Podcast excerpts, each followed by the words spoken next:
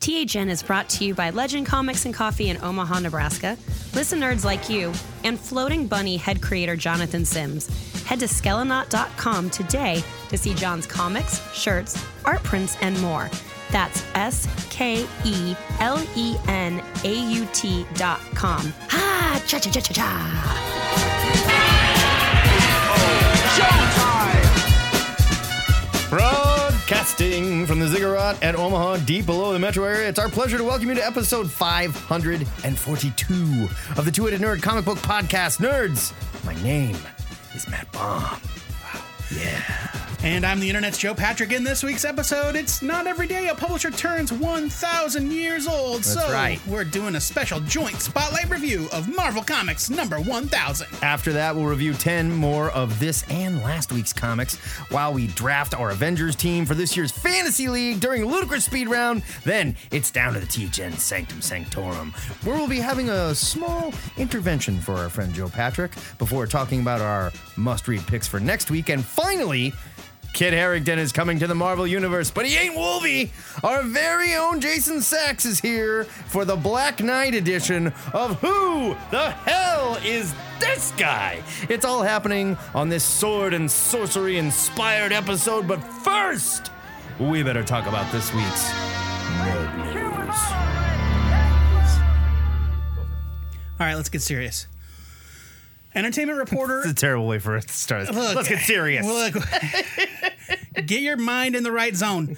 Entertainment reporter and Comics Alliance founder Laura Hudson has accused writer Brian Wood of sexual harassment and assault. Hudson tweeted the allegation against Wood in a longer thread.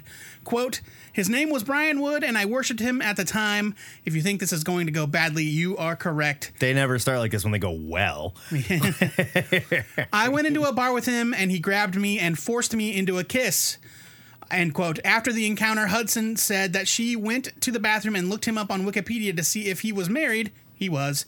She alleges that after the bar, Wood texted her for weeks and repeatedly asked her to have sex, which she refused. how desperate are you in this point? Like, I- I'm a I don't sex know. addict. I get it, you know, but like, I'm not marching around being like, hey, I couldn't help but notice you bumped into me. You Yeah. know, I mean, I don't know. like, This comes years after similar accusations of predatory behavior made against Wood by artist Tess Fowler in 2013.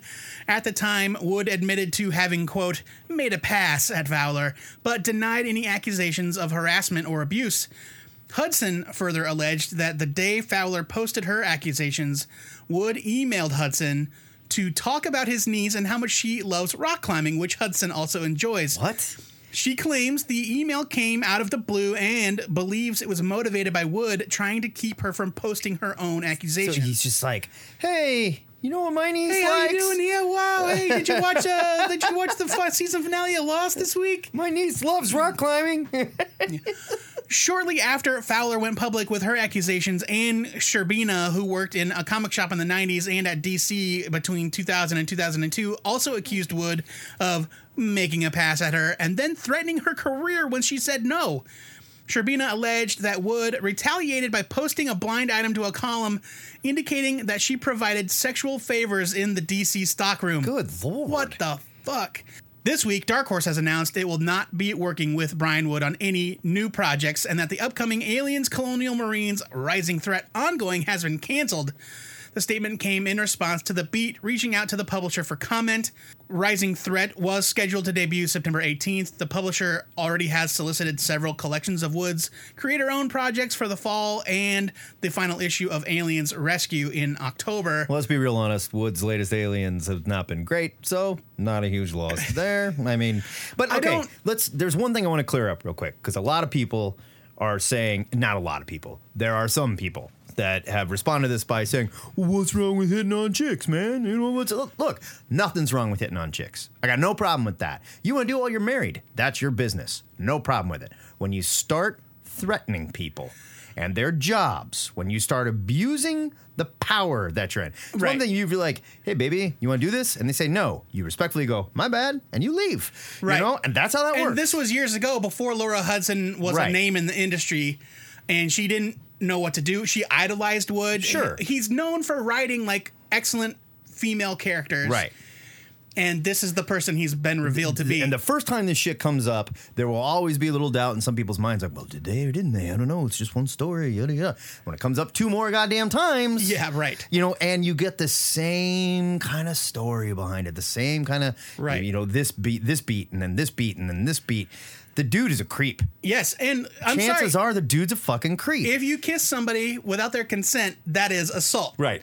I do it So- to you all the time. Yeah, and you I get- don't like it. It's too late, though. Well, You've let it happen for way too long, and now guess. you're playing the victim. So that's your fault. Ugh. Um, The point here, now, another thing we need to consider, talk about is there's no reason that you cannot say, "Hey, I thought DMZ was a great story." It is. It's a very good story. Sure. It just happened to be written by a creep. But whether or You not know? you whether or not you can separate the art from the artist, or whether or not you want to separate the art that's your business. from the artist, is a personal decision. Yes. Um, but it needs to be known th- when this kind of behavior uh, comes out, like that Tess Fowler stuff, it vanished. Right. Six years later, when was the last time anybody It mentioned came up. He said he was sorry, but it wasn't really like that. But I'm sorry. Yeah. But it didn't really go like that. But I am sorry. Yeah, Right. And we all went. Uh, right. You know, it was weird. It was just fucking weird. But then we all kind of moved along. And so. while the, this does seem like a a a good move on Dark Horse's part, they have a history of sheltering abusers in their company. Scott Alley was the editor in chief. The same shit happened with him, and they just kind of shuffled him into a corner yeah. and let him keep editing Hellboy. He co-writes Hellboy sometimes. I think he's finally gone. I don't think he's there anymore. Yeah, he's but not there anymore. Like for years. So yeah, the industry do better. It is not hard. It is not hard to not be a scumbag. Yeah, no, I totally agree. And and in situations like this, it's good they got out in front of it and they cut it off and and you just yeah, kind of have to, okay? And it, again, this is not like a one-time thing where it's like a case of he said, she said, we don't know. Three goddamn accusations Right. now with three very similar stories from flee- three completely separate people. Right. I mean, it's time for Brian Wood to go away. And yeah, and if like you said, if you use your status as an industry figure to hold down That is the problem. Others? not hitting on girls, whatever. Hit on girls. Good luck. That's how you know babies are made. I get it, but you got to be respectful. You got to do it the right way, and you don't get to lord your fucking position over anybody. Okay, so don't act like it's a slippery slope because it's not. In other news, apparently the Flash movie is still a thing. I'm as surprised as anyone. It should have been the Flash movie is still a thing, colon, and I don't care. It director, that is the movie It. Yes. Not like the, now, the It director. Yeah. It director Andy Muschietti. Is that his name? Muschietti?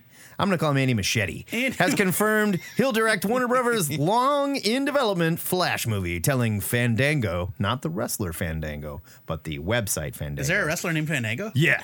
And he does this little dance thing. dude. He's sexy. Wow. Yeah. yeah. He told the website Fandango simply, Yup, when asked if it would be his next film, following It, Chapter 2.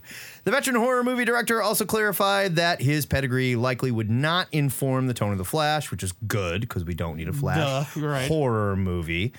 Machete is the latest director to take on the film following a string of filmmakers who exited the project for a variety of reasons that we have talked about. The plot for the planned film is still unknown, but it's presumed to star Ezra Miller in the lead role. Didn't he walk? No. Oh, I thought Miller walked. Oh no, he's he's the one that's like, yep, still happening. Oh, I wrote okay. a script. I thought I he wrote a was- script with Graham Morrison, guys. Let's get going. Reprising his role as Barry Allen from the ill-fated Justice League, who a lot of people would say, "Oh yeah, you guys just buy ill-fated nothing. Wait till we see that Snyder cut, then you're gonna change your mind."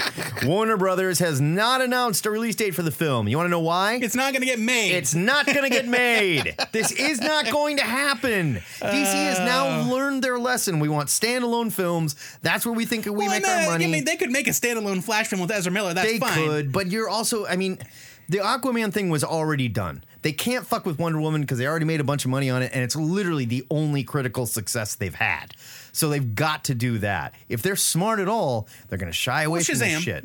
Shazam as well. But Shazam yeah. didn't make as much money, but it was a critical success, and Yeah. it did make some money. I. I just think you can't mess with this anymore. You got to walk away from it and do what you do. This Joker movie looks like it's going to be great. Who I don't know fucking about this knows Joker where movie. it takes place and what it's supposed to be? I don't care. Yeah. Looks like it's going to be filmed well. Looks like it's going to be fun. And I think that is where their bread is I don't buttered, know, and they fun got to is know the it. word I would use. Yeah, like feel bad fun. You Okay, know, sure. Yeah. Um, yeah, I don't know. I I thought Ezra Miller played his part well in Justice League, I mean, he but it wasn't Barry Allen. No, he did what he did. He was just some kid that ran fast and had Yeah. a stupid costume. The costume was bad. Oh, yeah. it was terrible. So I have nothing against Ezra Miller, the actor, if he's upset- Also- if he's like super into playing the Flash. he was really, really serious. Then later on, he got a little funny. Like- Well, he was a little. ju- He was a little like. Uh, They a changed qui- the a quipster, tone. Yeah, I don't. I don't care. yeah, I don't care. I don't care. They they've lost us. They're too far away from it. You Get either some- need to double down, just be like, no, Yes, these are the movies right. you get, or stop it. Push forward with it. Show me some results. Then Right. I'll start to think about it. But right now, fuck off. I don't not want to care. talk about it. From the rumor desk, rumors have begun to surface that DC Comics plans to replace Bruce Wayne as Batman. Apparently, the DC Universe will believe that Bruce Wayne has died, but readers will know he's alive, working behind the scenes, mentoring the new Batman. So he's gonna get injured really bad or Mm-hmm. something. Uh, We'll talk about it. Citing unnamed but quote unquote prominent sources, Oh shit! they're always unnamed. yeah, and prominent. Yeah, Rich Johnston of Bleeding Cool writes that a black man will take up the mantle in the summer of 2020. However, that man will not be Batman's latest protege, Duke Thomas, who currently stars in Batman and the Outsiders as The Signal. Potential characters suggested following Bleeding Cool's post range from the well known, a depowered Black Lightning somehow, Dumb. to the obscure, the other dimensional gentleman from earlier in Tom King's run. No. I had to look that up No. to the absolutely absurd Wayne Williams from Just Imagine Stan Lee creating the Batman. Okay. All right. Uh, Come on. Dave, occasional co-host Dave Don't DeMarco get stupid. calls him Bruce Batmanicus. Bruce Batmanicus. Bruce Batmanicus. Uh, however, Johnston has been told that Luke Fox, son of Batman confidant Lucius Fox, is the current favorite. Of course. That's the only one that makes barely makes any sense. Right. Uh, Fox, aka Batwing, was last seen as part of the team put together by Batman and Batwoman in James Tinian IV's run on Detective Comics. Wearing a really stupid costume. Well, he's Batwing. It was still dumb. Well, whatever. It was a dumb costume at the time. You gotta admit. That's it, a great run of comics, though. it was a great run. His costume was dumb. It's just armored Batman. What's I know. so dumb With, about like, it? Oh, Dumb little wings and shit. It was Whatever. dumb. Coincidentally or not, uh, this character is set to appear on the CW's upcoming Batwoman series, played by Cameras Johnson. Neither here nor there. Yeah, no, I'm sure it has That's nothing, nothing to do with it at all. Nothing to do with it. Uh, no word though on how this rumored change will influence or spin out of the announced conclusion of Tom King's Bat Epic in the 12 issue Batman Catwoman series. No. Remember that that's still happening. Let's go back in time.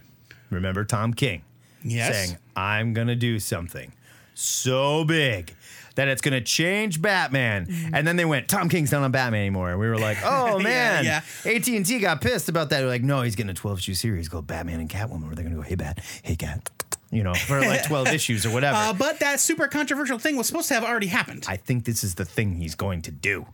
So mm, what I'm thinking is, uh, Bat- Batman Catwoman is 12 issues. It starts in January. Mm-hmm. If it runs bi-weekly or bi-monthly, whichever the term is. I think it's bi-weekly. Month monthly. Uh, if it runs twice monthly, Deuce monthly. then it the right then it will be done in time for this summer event. yeah. But if it runs all year, then that timing is weird. What if it is a series that takes place somewhere in between whatever is going to happen to Batman in the pages of Batman and this new thing? Like it is just like here's what else they were doing or Maybe. something, or it's like future past, future past type thing. I mean, Oh, maybe it's a real Hox Pox this situation. is absolutely what Tom King is doing. This is the big thing. This has to be Uh, it. I think the big thing was the Alfred thing. no, get out of here. Because you even said Alfred's not dead. You were like, I no don't- way. I- okay, hell, Spoiler so alert. Spoilers for last week's Batman. Was it last week's Batman or this week's Batman? Two weeks ago, I think. I Not think it this was week. just last week. Was it just last week? Yeah. oh yeah, because I was getting on the plane and I was like, is Yeah, yeah, Alfred yeah. Because dead? we were Uh, texting about it. yeah, and you're like, no, no, he's not dead. So that's another rumor at Bleeding Cool at the moment is that uh, the plan was for it to be what I said a psycho pirate trick to manipulate the Bat family, Damien, whoever. Um, but now he's hearing rumors that like response was so strong to it that DC's like, it's canon. We're keeping Alfred dead. Fine. Okay, maybe they did make that choice. I still don't think that's the thing. Because look, I love Alfred. You love Alfred. That is not a big earth shattering, like, bat event that's going to change Batman forever. How many people Yeah. in his life have already died? Sure. Come on. I don't know. So this is my speculation. This is my total speculation about this uh, uh, chain of events. Uh, I think that Batman will retire with Catwoman for a while. I think that Maybe. they're actually going to get married, Maybe. and that Bruce Wayne will step out of the role and mentor Luke as the new Batman. Or check this out. Stay with me. He had a kid with a woman a long time ago who just happens to be black, also has an eye patch, comes out of nowhere, right? and we've got Black Nick Fury, I mean Batman. You mean Bruce Wayne Jr.? Yes, pardon me.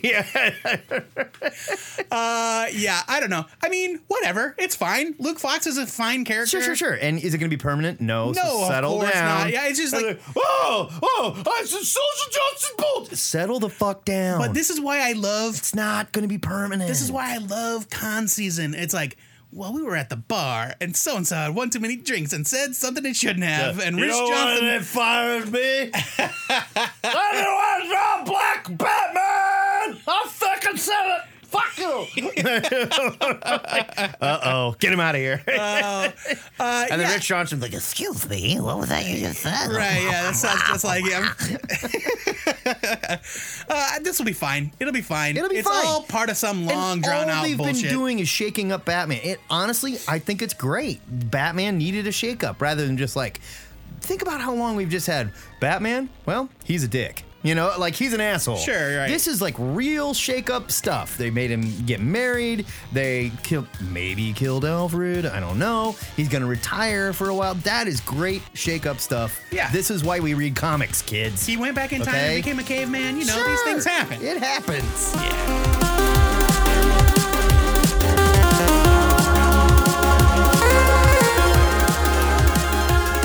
That is your nerd news for the week, but I'm sure we missed plenty of other stories while taking bets on the identity of Black Batman. And right now, you can get in on Lucius Fox at 25 to 1. That is a steal, folks. Okay. So, hit I'm us not up. saying it's a lock. I'm just saying it's a solid bet. yeah, you know, Right. you, you, there, My money's on something, Lucius. Something. My money's on gambling Lucius. joke. If they introduce a brand new character, No, they won't. I'm fucking pissed. They won't. They won't. They won't.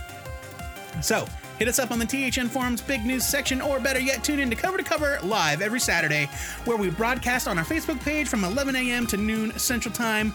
It's like Loveline, but for nerds with more steel and rock penis questions. Yeah. You know, like, hey, um, I'm asking for a friend, but uh, he's got a rock penis, and it sort of like bends weird. You know, like, is that normal? So, call us at 402 819 48. My rock penises bend weird. I mean, that's just you know that's what rock penises Is do. that your Dr. Drew impression? yeah. So call us at 402-819-4894 or click the call now button on the Facebook page. And if you can't be there live, leave a message or send an MP3 to twoheadednerd at gmail.com like so many lovely people did last week. Yeah, it was great. It was.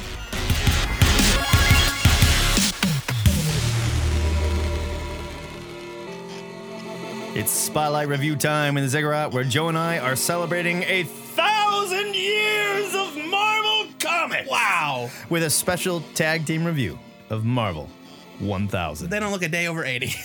Joey, why don't you lead us in the birthday chorus? Here we go.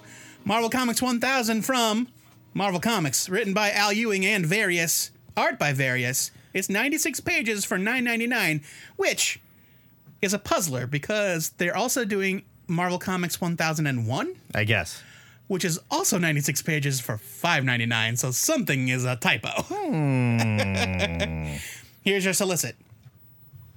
The greatest talent ever assembled for one story! This is the big one! One story being the key there. There yeah. You go. Yeah. In celebration of Marvel's blah blah blah, we assembled these luminaries blah blah blah. There is a mystery that threads throughout the Marvel universe, one that has its origins in Marvel Comics number 1 and which unites a disparate array of heroes and villains throughout the decades. What is the Eternity Mask? And who is responsible for the conspiracy Like he said, of eternity. eternity. and who is responsible for the conspiracy to keep it hidden? And what new player will make their startling debut as these secrets are peeled away? Okay, so let's. Featuring the entirety of the Marvel Universe of characters. All right, all right, all right. Let's talk That's about. a false statement. D Man was not in this comic. No, G Man was not here. I don't think Squirrel Girl was there either, was she? I don't. I didn't see her. I don't think she was. yeah, I don't think Mister Fantastic was there either. Oh no, he was there. He was in one panel. There was definitely the thing, right? Herbie wasn't fucking there. I'll tell you. Yeah, yeah, Okay. Um, regardless, we could do that all day. Yeah. Let's talk about the overriding mystery that Al Ewing was setting up. All right, Because so- that is arguably the most interesting part of this. For sure. And was actually pretty cool. Yes. So here, I've got some notes here. Each page highlights a year of Marvel history starting in 1939, uh, except for when it doesn't. We'll come back to that. we'll get there. Uh, Al, Ewing, Al Ewing's story, like you said, is kind of the glue that binds everything together, uh, focusing on, at first, a group of mysterious scientists, and later, Jimmy Woo and his compatriots uh, who are tracking the mystical artifact that the scientists were after that has been passed down through the years. And it should be said, this is all real stuff. The Dark Avenger, the Thunderer, like this is Yes, not but the invented. Eternity Mask stuff, this is all kind of a Yeah. new. This is a new thing kind of hammered onto the existing They're framework. playing off of that Yes. black mask thing. right, like lots of characters had a plain like plain Right. looking black mask. Uh, Back in the day. Yes, so the Eternity Mask, it's a mask that makes the wearer the perfect physical match of whatever foe they face. So if you are just some schlub and you put on the mask when Captain America comes in the room, you can totally fight Captain America. What if I'm like, I'm gonna beat that baby up, and I put it on? Am I just like a little stronger than that baby, but much weaker than I I normally actually am? Oh, think it's addressed in the comic. It doesn't take you below your baseline. okay, gotcha. So I could still whip that baby. You could totally whip that baby's ass. Uh, The important stuff that we talk about on this Yes. show. uh, so Wu's group has taken up the chase from the scientists and the mystery men that were on the trail, uh, and it's this enclave. It's the enclave, which uh, is a known thing in Marvel Comics. Uh, right, the guys that created Adam Warlock. Right. So these scientists uh, kind of evolved into the enclave. They've had a huge impact on the Marvel U. They're still sort of around in the background.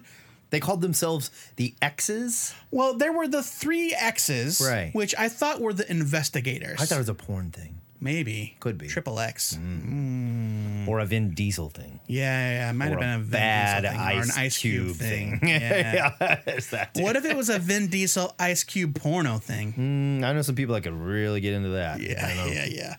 The story beats tie together loose pieces of Marvel continuity like Project Rebirth, which created Captain America, being conducted by the same organization responsible for the creation of the supernatural Dark Avenger, Which is neat. aka the Thunderer. That's cool. Yeah, I'm into absolutely. it. Suddenly, though, uh, we're in the present day instead, and instead of showing us the original Citizen V on the 1942 page, we see a scene with the current Citizen V, Roberto da Costa, Yes. aka Sunspot. And what is going on there? So he is working with Wu, Right. to investigate this biz. When did he become Citizen V? Uh, that was during like U.S. Avengers. You remember that that stuff Oh, when he bought, after like, Hickman's. he bought AIM or whatever. he bought AIM, right? bought AIM. Yeah. The I didn't know AIM worked like that, but you know. yeah, you know. The same thing happens on the 1943 page with America Chavez instead of the original Miss America.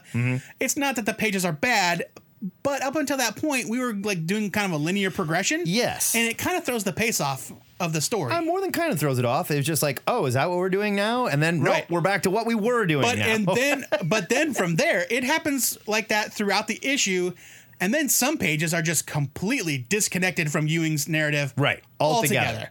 Like I remember they were like, yes, it's going to be one complete story told in one page that is increments. what they said. And, And they're going it's to work. not what they're they gonna did. work with different like creative groups and they're all going to build on this and story. Al Ewing's going to gonna kind start it. provide the structure. they're going to build on it. They're like, nope, origin of Thor. Nope, origin of Iron Man. Nope. Yep. Remember that time when uh, Captain America was frozen? That sucked. Moving right along. Right, you know, yes. like that. What does that have to Exactly, do with exactly. anything? There's also a subplot about a mystery figure interviewing different characters, but it's not apparent that that's what's going on at first. And until the end of the issue, you like you get to that point, you're like, oh yeah, what was that? so is that is the character that's back in action? Is it Night Thrasher? No, No. the character that was doing the interviewing is well, okay, spoilers for the last couple pages, I guess. Yeah, whatever. Uh, the character that was doing interviews with all these other characters w- was the person that put on the eternity mask at the end. Oh, gotcha. Okay. Uh, so 'Cause the, that the was new, not the very- new night. Am I crazy, or was Radar that or not whatever. real clear at first? The interviewing stuff was not clear at Okay. first, but Night Thrasher's role to me was clear. He is working with Jimmy. Still as a skateboard. He had a skateboard, That's fucking dumb. which I was thrilled by. It's so dumb. I, in my Ah. notes, I was like, "Still has the goddamn skateboard!" Exclamation point. But yeah, so this this thing about the character interviewing other characters is totally ignored by the majority of the other creators. yes. Uh, so let's talk about some highlights. Uh, for me, I liked uh, Blade's like weekly schedule That was great. uh, by Nick Bradshaw and Jim there, Zub. There were some really cute ones. Um, I thought the Loki thing that Kieran Gillen Yeah. and Dougie Braithwaite does That was good. really Uh, interesting. I would very much enjoy a She-Hulk series by Rainbow Rowell and Chris Anka. that was adorable. The Uh. the thing by Saladin uh, Ahmed and Steve Rude.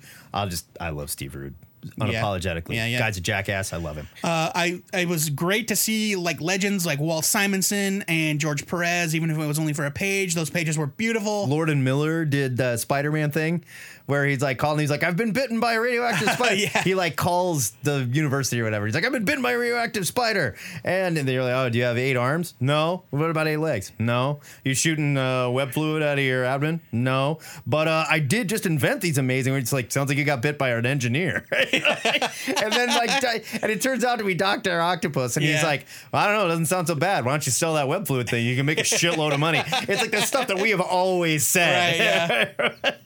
Great. Uh, there's another great Spidey story by Brad Meltzer and Julian Totino Tedesco. It was really good. Not named after the pizza. as far as says you. As far you as we know, uh, it made me tear up.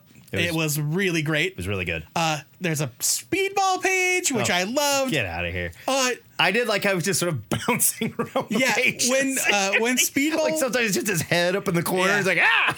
when Speedball was first created, he had no control over his powers. Like, Right. he could not just he couldn't control where he was going. And he was named after a mixture of heroin and cocaine for some reason. yes. Uh, I don't. let me do a quick let me do a real quick look. Uh, a surprising creative team worked on that Speedball page. So uh, the Speedball page was done by Ed Brisson.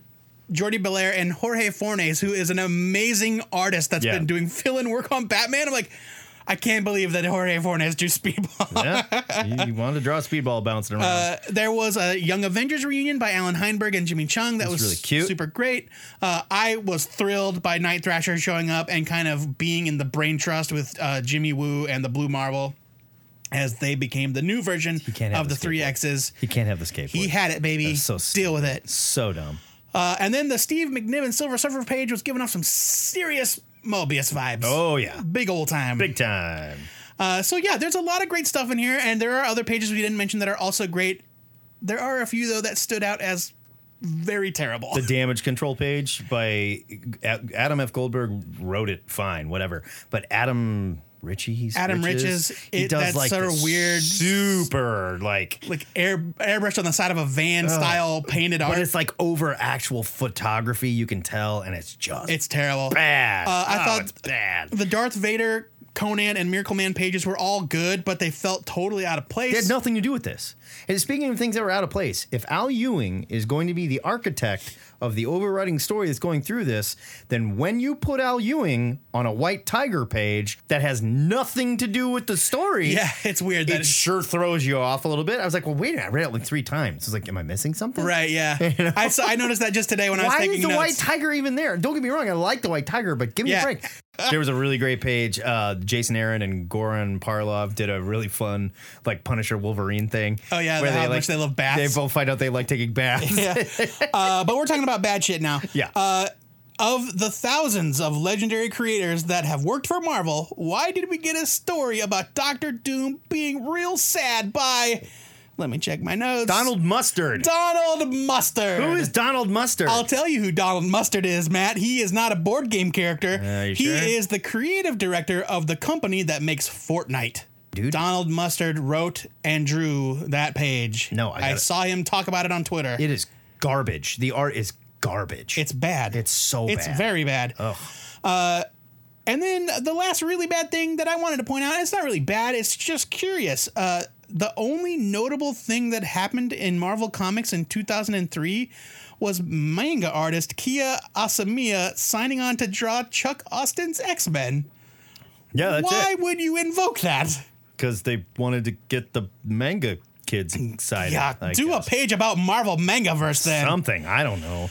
Uh, so the issue ends with a cliffhanger, a couple of cliffhangers actually, Yeah. teasing the fate of the Eternity Mask and the return of a classic Avengers villain. I gotta say the Rob Liefeld uh, cable thing that was cute. I, cute. there was a Jeff Lemire page where it's like the origin of all of Cable's scars. That was Yeah. pretty fun too. That was cute. Uh, overall, I mean, I enjoyed reading it. It's an impressive achievement. It's an impressive gimmick. And there's some really neat pages, like the Chris Claremont, Salvador LaRocca thing tickled me. no, the it did not. X-Men. Oh yeah, with with Rogue just randomly playing the flute. Yeah, I don't know what that's Yeah. about. Uh, but it's also completely disjointed and it didn't leave much of an impression. Yes. Uh, I'm I am interested in the larger story Ewing is telling and its connection to Marvel history, but I almost wish it would have been the sole focus. I have a better idea. Do this as a one page thing in the back of any book that these characters might fit into as a part of your Marvel 80th birthday. you mean all the random ones? Stick the, you know, like Yes. this is an X Men one, this Yeah, is right. uh, a Blade with the Avengers or whatever. Yeah. But like, if I'm if I'm a kid, I'm not a kid. I am a nerd that likes comics. I spent ten bucks on this.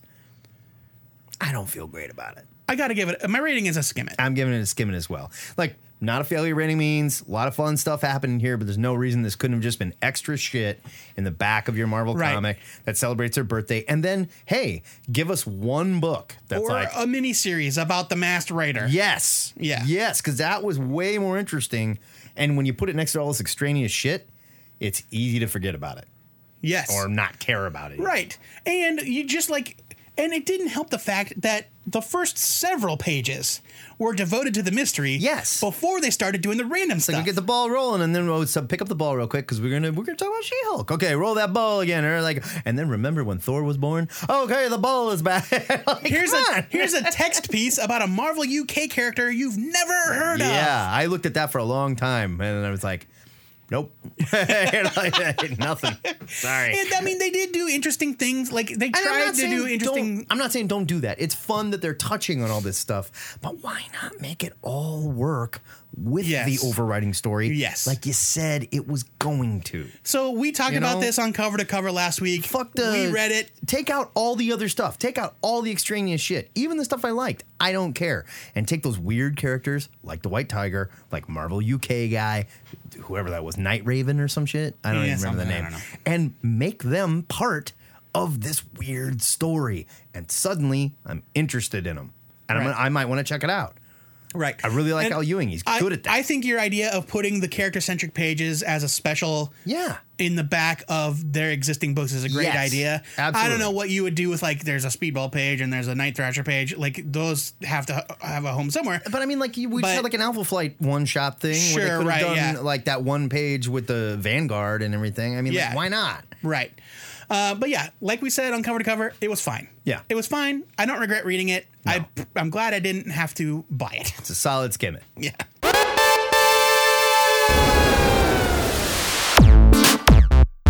So that is a double stole it from Marvel 1000. Stop it. We'll post our. so that is a double skim it from Marvel 1000. And normally we post our written reviews over to it at nerd.com, but this was more of a conversation because there's the book itself is kind of review proof. Yeah, yeah. One is 96 pages long, and two, there's so much like just weird extraneous pages that were in there that we just had to kind of go, what? are you yeah, doing?" it's just it's the sort of thing you kind of just have to wrap. It was up. good in principle, good in idea, just didn't quite work. Of course, we want to know what you thought of Marvel 1000, so please hit us up this weekend on THN Cover to Cover at its new time from 11 a.m. to noon Central Standard Time.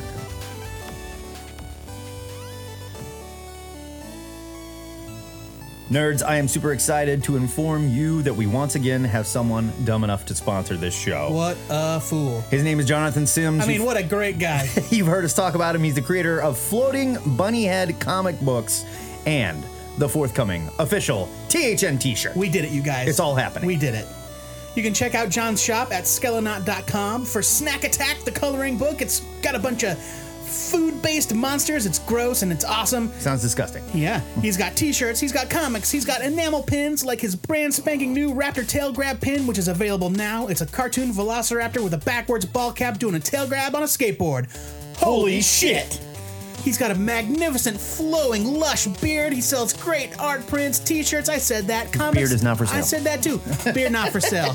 Step off, you guys, creepos. Joe Patrick, how do I spell Skelenot? Skelenaut is spelled S K E L E N A U T D O T C O M. Thank you. Skelenaut.com. Appreciate that last part. That was good. Thank you. Thanks, John. We appreciate your sponsorship. Huge thanks. Go throw money at John. He's a great guy. He's throwing money at us. We couldn't appreciate that more. And watch for the upcoming official THN t shirt news. Oh my God. It's fantasy season again, and Matt and I have just entered the draft room where we'll be picking our Avengers roster. Matt, what's your first pick? I'm going to go with Tigra because I think she's going to have a real bounce back season. I think you're reaching there, buddy, but I'll be happy to scoop up Stingray, who I read had a great offseason and healed nicely after that cape tear in the playoffs. brutal, bro. The clock is ticking, Matt, so make your picks while we review 10 more of this and last Wednesday's new comics during the Ludicrous Speed Round. Ludicrous speed! Go! Alpha Flight True North, one shot from Marvel. This is another of the recent Marvel one shots. I revisit old titles and usually old creative teams too, but not here. I don't think this was related to the anniversary. I think they just said, hey, Oh, really? Canadians. Yeah, They hey, just Canadians did want to do a one? thing. Huh, Yeah. Whatever. I don't care. Yeah. It's all new creators telling three different Alpha Flight stories. First, writer Jim Zub and artist Max Dunbar reunite Snowbird with her father, and Talisman is along for the ride. Then Jen McKay tells a heartbreaker featuring Puck coming to grip with the sins of his ancient youth, with appearances by Fat Cobra and Ulysses Bloodstone. Love it. Why don't I have a puck? Give me that book. Give me that book. Give me that book. now. And finally, the Hudsons reunite, but all of them is not what it seems in this Ed Brisson story. That definitely like ended on a cliffhanger. I love this one shot and would love to see any of this team or all three of them take over. I'm giving this Alpha Flight one shot a buy it and asking Marvel, please give a Canadian super team a chance, will you? Hey, it was great. buy it. Batman, Superman, number one from DC. David Marquez jumps ship from Marvel to DC, and I had no idea how badly I wanted to see him draw these characters until it was right in front of me. It's very pretty. His Superman and Batman are absolutely perfect. Alejandro Sanchez's moody colors create great atmosphere, and this book is beautiful as a result. Writer Joshua Williamson does his best with the edgelord nonsense that is the Batman who laughs, but he also has a great handle on the title characters and what makes their friendship and partnership tick. I'm giving Batman Superman number one a buy it, but I will be glad when the evil Batman stuff is finally. over. I'm giving it a skim it because the art was excellent. I just don't know if Joshua Williamson is the guy to do this. Why? Or maybe the guy to make me care about it. How's that? I don't care about the evil Batman stuff. Okay, fine. Battle Pug number one from Image. Mike Norton's story of Conan, if he rode a giant pug, returns in regular series format and just in time to start this year's war on Christmas. You'll see what I'm talking about when you read it. All the fun of the webcomic is here as Norton and co writer Alan Pasalacqua. I don't think he's a co-writer. I think he is the colorist. He's listed as co writer and colorist. oh my! So there you go. All right. And you can put his name in almost any Red Hot Chili Pepper song. what I got, I got to give you Pasalacqua. revisit all the fun of the webcomic is here, and Norton and co-writer Alan Pasalacqua revisit the last Commundian and his pug steed traveling the wastes and righting wrongs, along with some old familiar friends, including the little redhead kid that cusses all the time. I Yeah. love that kid. Norton writes as well as draws the hell out of the story with cartooning chops that harken back to Alex Toth's animated work. If Marvel's new Conan is too serious and you're looking for fantasy with a heart and a sense of humor, look no further than Battle Pug number one. You don't need to have a pug of your own to love it, but if you do, you'll love it even more. I'm giving it a buy it. was Legion good. of Superheroes, Millennium number one From DC. from DC. the newly rebooted Legion may have made their first appearance in last week's Superman, but their official return to prominence begins here. That said, we don't actually get any Legion action in this issue, which instead focuses on the mystery immortal working her way through DC's various futures. Uh, I was surprised to find out who it was, but if you're reading Bendis' work, you'll get it. A host of A-list artists join writer Brian Michael Bendis on the journey. It's a lot of fun, even if the timeline doesn't make a ton of sense to me. It seems unlikely that humanity would suffer a great disaster like in Commandy.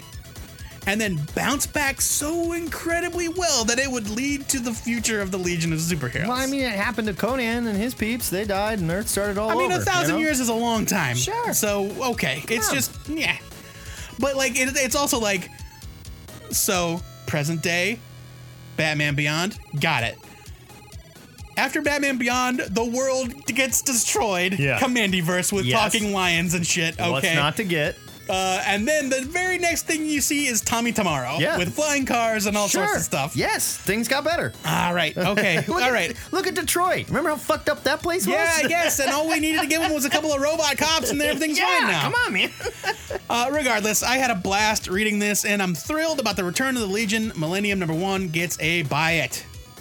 Vampirella, Red Sonia number one from Dynamite. Move over, Bats and Soups. There's a new dynamic duo in town, and they just got their first monthly series written by Eisner Award winning colorist Jordi Belair. Hey. Much like Christopher Priest's new Vampirella series, we get a much more intelligent and empowered Vampy in 1969 on the trail of a Yeti in Russia. Just what we've always wanted, right? Or at least the locals think it's a Yeti. Drew Moss kicks ass on Oh, Drew art Moss here. is great. I'm- Totally I'm, great. gonna read this. Becca Carey does this cool thing with the narration boxes where she adds like play, stop, and record buttons to illustrate that Vampy is like Oh. taking audio notes on the case. This was smart. It was very well written and a lot of fun. I love Dynamite putting the smart edge and quality creators on their bad girl books, and the Vampy Sonia number one gets a buy it. All right. Going to the chapel, number one from Action Lab Danger Zone. Spencer and Locke creator David Pepos is back with this Tarantino esque crime thriller. Reluctant bride and heiress to a financial empire, Emily Moore has her wedding stormed by bandits that are more than they appear. Pepos' script is fast paced, it's got snappy dialogue. Artist Gavin uh, Guidry and colorist Liz Kramer deliver some nice visuals with expressive facial expressions and expressive expressions. That's what I said. Expressive facial Yep, expressions. Got and it. cinematic layouts. Going to the Chapel is another fun series inspired by pulpy crime films we love so much. Uh, kind of a very Kill Bill at the beginning of Kill Bill episode one. Sure, sure. David Pepos, keep your eye on that guy. I'm giving it a buy it. Red Range number one from It's Alive. Keith Lansdale, son of Joe Lansdale, picks up where his father and late artist Sam Glansman left off in 1999. A masked gunman saved a child from a KKK lynching and ends up riding a raft to an ancient world in the center of the earth. It's high, high premise here. It's a real land the time forgot western with a badass black hero and dinosaurs. Someone named Jock, that's J O K, not J O C K, is on art and does a great job with a very loose style that reminds me of Eduardo Rizzo's work. This was definitely a continuation of a previous work which appears to still be in print and available in Comixology, but I had no problem following the story. If you dig pulpy western sci-fi, you'll have a good time with Red Rage. I'm giving it a buy it. Someone is killing the children. Number one from Boom. Good luck getting a first print of this, by the way. For some reason, it's sold out and it's crazy hard It's to sold find. out of four printings Yeah. so far. The new horror series from writer James Tinian the Four and artist Werther Del Edera is in such high demand, like we said, that it is sold out of several printings at Diamond. Why? And I don't know. I don't get it. Uh, the new Kieran Gillen book, uh, uh, Once in a Future, same thing. Uh, and it has been promoted from a mini to an ongoing before the first issue even hit stands. It's got a dash of Buffy, a pinch of It, and a gallon of Nightmare Fuel, bringing this creepy story to life. The visuals from Del Edera and colorist uh, Mikel Muerto are wonderfully unsettling, and Tinian's script is full of both humanity and brutal tension. I totally get why demand for something is killing the children number one has been so high. It's kind of ridiculously high, but it is very good, and I'm giving it a huge buy it. Midnight Vista number one from Aftershock. Fans of alien abduction stories, pay attention because writer Elliot Rahal is hitting all the right beats here.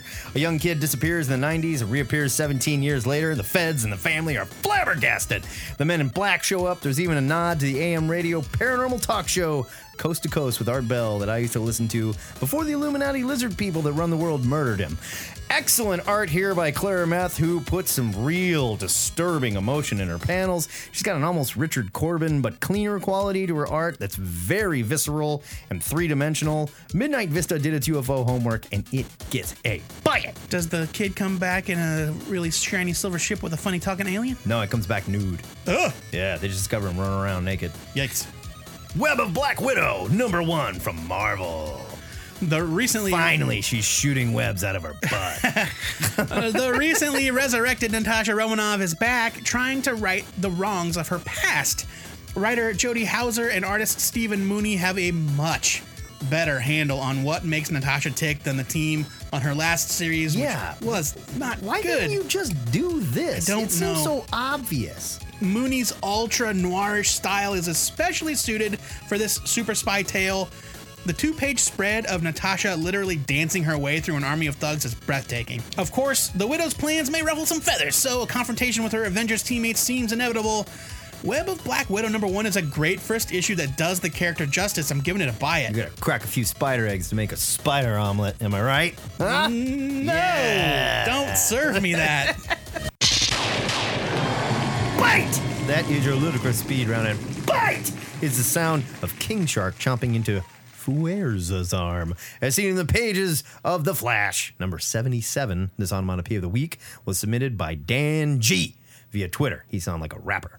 If you want to submit an onomatopoeia of the week, take a bite out of any of our social media accounts with it, or you can send an email to two-headednerd at gmail.com. Didn't he do Regulator? Dan G and Nate Dogg, Regulator? It was Warren G, and he is dead. No, Nate Dogg is dead. Nate Dogg is dead, just like I said. Rest his soul.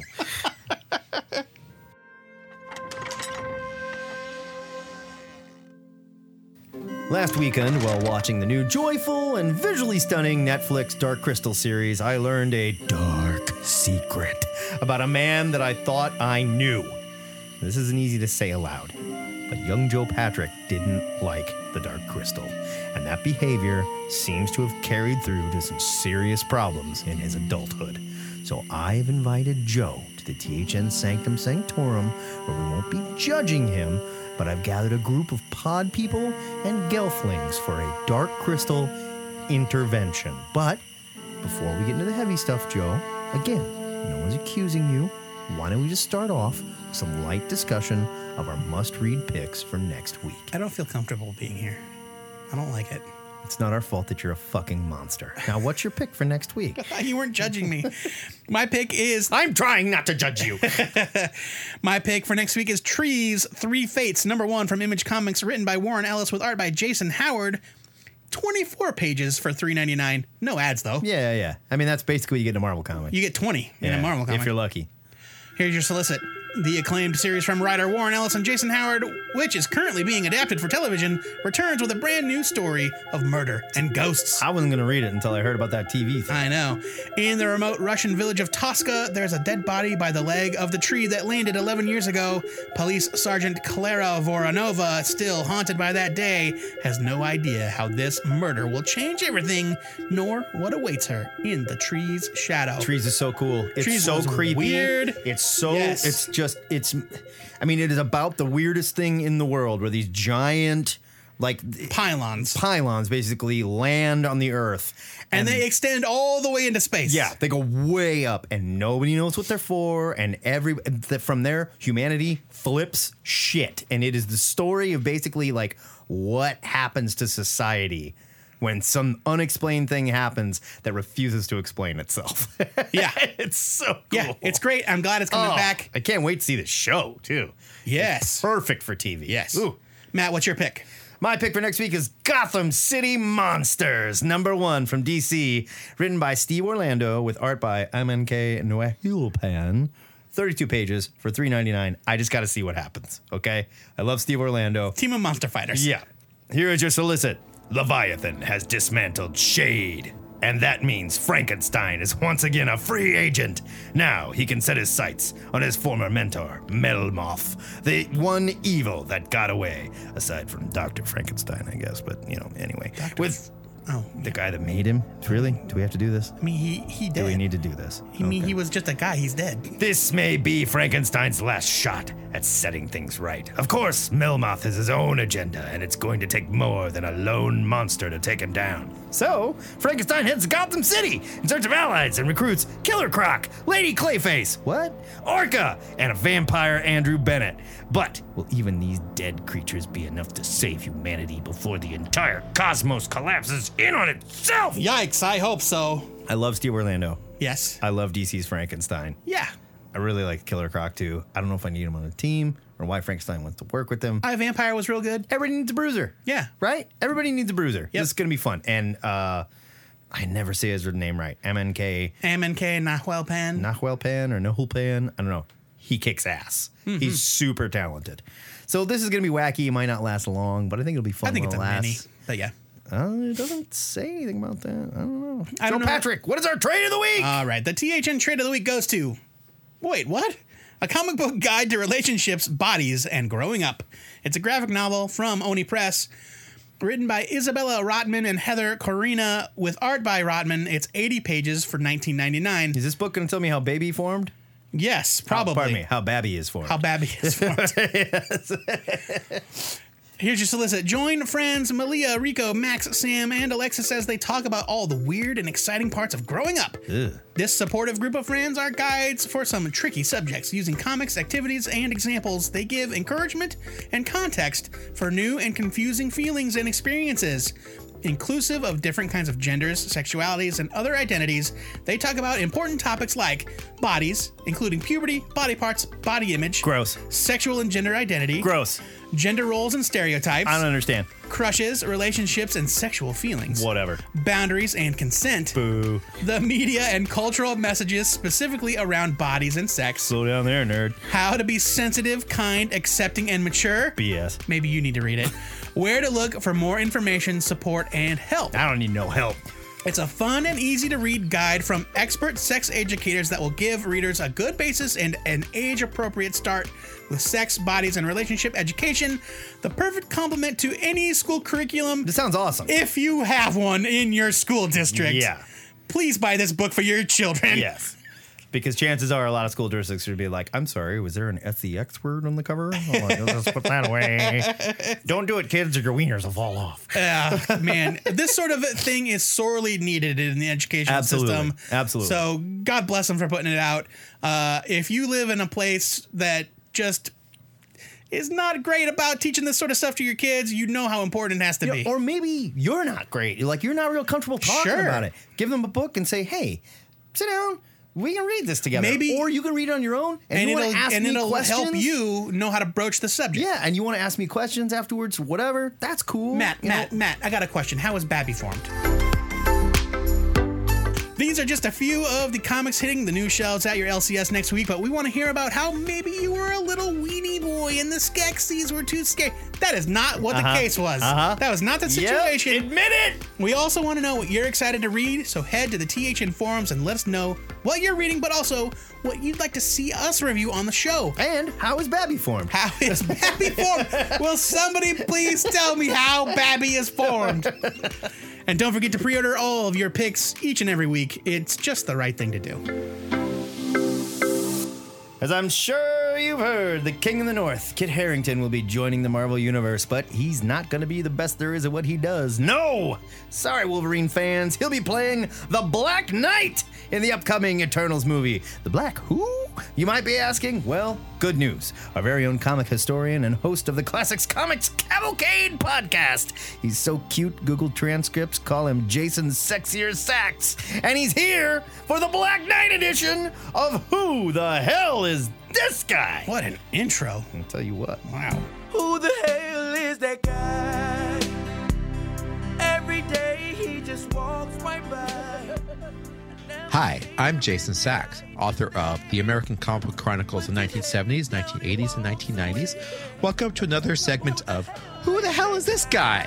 The segment where I rummage around in comics history to tell you the story of a long forgotten character who's about to become more famous. Recently, many of us were confused when we found out one of the main heroes of the upcoming Eternals film was an obscure good guy named the Black Knight. But actually, it makes a ton of sense for him to be part of this movie. Not only is he a pretty interesting character with a surprising connection to the Eternals, but he's also an important bridging figure between old school thinking and our more modern and tolerant world. I'll get to that logical leap in a couple minutes, but first let's set the stage. The Black Knight was created in 1955 by Stan Lee, I think you've heard of him, and Joe Manili, you probably haven't heard of him. He was a very talented artist who was uh, Stan's third go to guy behind Steve Ditko and Jack Kirby, who unfortunately died a tragic death of alcoholism in the 1950s. There's a lot of great stories about him, and I'll probably do an episode of my classic Comics Cavalcade podcast about Manili uh, at some point in the future. Manili was the artist on the short live Black Knight series that ran for about five issues in the 1950s. It was reprinted in the Atlas era Heroes Masterworks. Which you can probably find at eBay for a decent amount of money.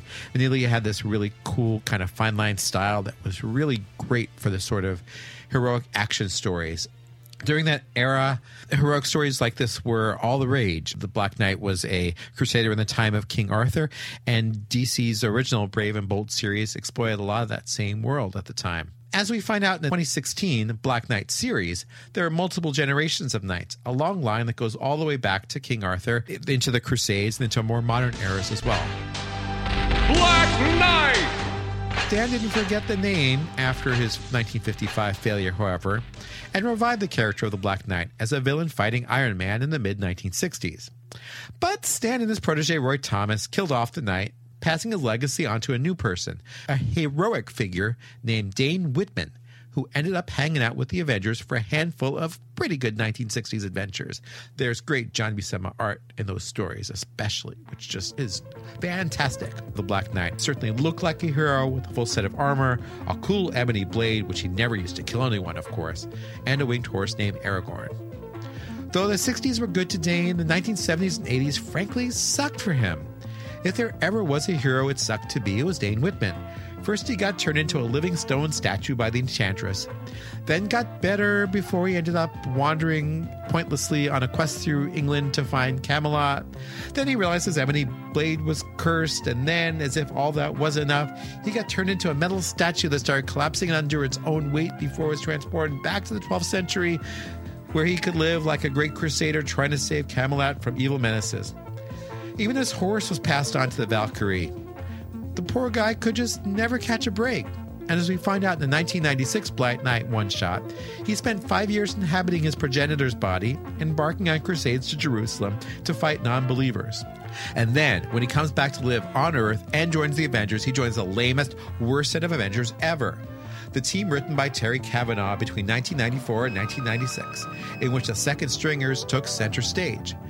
Dane didn't have his sword or winged horse at the time. Instead, he had a kind of lightsaber and a robot horse. Woohoo, robot horses! But he did kind of find love, or at least a connection with an Eternal named Circe. The Eternals, witch like heroine, cast a kind of joining spell on him called a Gan Josin, which forced a bond between the two while Dane was trying to sort out his emotions and also going after hot near divorcee Crystal. But that's a whole different story. So it was kind of this weird, kind of very fucked up relationship that he had with this woman who was way more powerful than he was, who had this power to control his mind and somehow control his body as well. And he tried to resist. It was very sick and interesting in ways that are didn't quite appear on the surface. If I had to guess what Dane's role will be in the Eternals, it would be that as kind of an unwilling vassal for a nearly all powerful witch. And if so, that could be really intriguing. Anyway, while they were bonded, the knight and Circe had a few adventures together. They wandered into the peril adventure of the Ultraverse and discovered the origin of X Men villain Exodus on a journey back to the 12th century. Eventually, through mechanisms too dumb and convoluted to explain here, Dane was freed from Circe's influence and became kind of an itinerant hero. He was part of the Heroes for Hire in the late 1990s, popped up in Paul Cornell's Captain Britain and MI 13 in the late 2000s. In that series, he was an American in England, helping Pete Wisdom and team fight mystic menaces. There, he becomes involved in a heroine named Faiza Hussein, a wonderful character who helps redeem Dane from his crusading ancestors, and also who uh, allows him to kind of gain more three dimensionality, to give up his costume and just wear jeans, shirt, and a helmet, and kind of just become this much more well rounded figure. In that series, it's also revealed that he has a heart made of stone, but in the final issue of the series, spoilers for a book that came out uh, about a decade ago, um, Faisal was able to change his heart to real heart. So, like the lion in The Wizard of Oz, he is able to actually have a real heart. Most recently, the Black Knight was the star of a 2016 mini that appeared post Secret Wars, in which he was anointed a kind of king of a section of the weird world before the uncanny Avengers came to topple him off his throne. Sadly, Phasa was not part of that series, and she was sorely missed when they talk about how Marvel has something like 2,000 intellectual properties that can be exploited in Hollywood, they're talking about nobodies, like the Black Knight. Sorry, Dane, it's true. But as we've seen with the Guardians of the Galaxy, sometimes nobodies can explode in popularity. It's about time the Z level hero receives star billing in Hollywood. Thanks for listening. Who the hell is that guy? Every day he just walks right by. Excelsior! Oh, That is it for THN 542 and 543 might be in danger after the internet's legion of Kit Harrington fans get a hold of us. Joey, before you take your turn guarding the wall, why don't you ask these nerds a new question of the week? This week's question was submitted by Phil Lee via the THN forums. Hey nerds, I recently had a dream where the god of movies came to me and said, in a booming Morgan Freeman voice, There is a great unbalance in the realms of movies. I have chosen you, comic nerd, to restore balance. Now you must in turn choose one title outside the grand trilogy. Trinergy. Outside the grand Get it trinity straight, God. of Jeez. Marvel, DC, and Image. This is why I'm an atheist. Yes, see? it counts. Deserving of translation. Personally, I'd love to see Jim Starlin's Dreadstar writ large stuff Charlie Hunnam into a hooded tunic. Fuck yeah. Press go. Okay, I'm back on your side, God. Alas, I am but the god of movies. You now have the power. Choose wisely. this is back to Phil. Okay. It freaked me out, and I feel pressured to have an answer when and if he comes back, but he stole mine right out of my dream. Phil and I, we love us some Dreadstar. You love you some Charlie Hunnam. That's right. Help, I am open to suggestions. So, in case you like were too hypnotized by the God voice, pick a comic property that is not Marvel, DC, or Image that you would think is deserving of big screen treatment. And I want you to think about this. Don't go in and pick something that's going to be way better served as a television show. Think about like beginning, middle, end. Yeah. Works in a movie. You know what I mean? Yep. Let's do it. Let's do it. If you're new to the show and you're considering a vow of celibacy, if it means you never have to hear us again, I assure you it's only because you haven't heard enough. The good news is you can hear the entire run of THN in our digital long box at twitternerd.com, but hosting that many episodes, it ain't cheap. So we want to thank donors like Jason Sachs, who not only donates to the show, he works for it too. Man, what a guy. What an idiot. What, what an idiot guy. Before we go, are we? Oh, uh, I did want to give a quick uh, side shout out to Todd McFarlane and his achievement of reaching Spawn 300 this week. I read five pages of it and I had to stop. I couldn't do it. Oh boy. Uh, but before we go, our weekly shout out goes to Mark Stack and the diverse group of creators behind the Weekend Warrior He's Comics a hockey magazine. fan. Let's give him a Mighty Ducks quack back. Uh, the Mighty Ducks quack back goes to Todd McFarlane. Good job on Spawn 300. Um, the weekly shout out goes to Mark Stack and the diverse group of creators behind the weekly, uh, the Weekend Warrior Comics magazine. I read the first issue this week. It was super fun. Uh, they are kickstarting it right now, and I'm going to put a link in the show notes if you want to learn more and show your support. Word to you, Warriors! You guys are doing a great job. Until next time, true believers, remember to pre order your comics or your retailer might just go flying V on your ass. This is the Two Headed Nerd signing off. Sounds scary. quack, quack.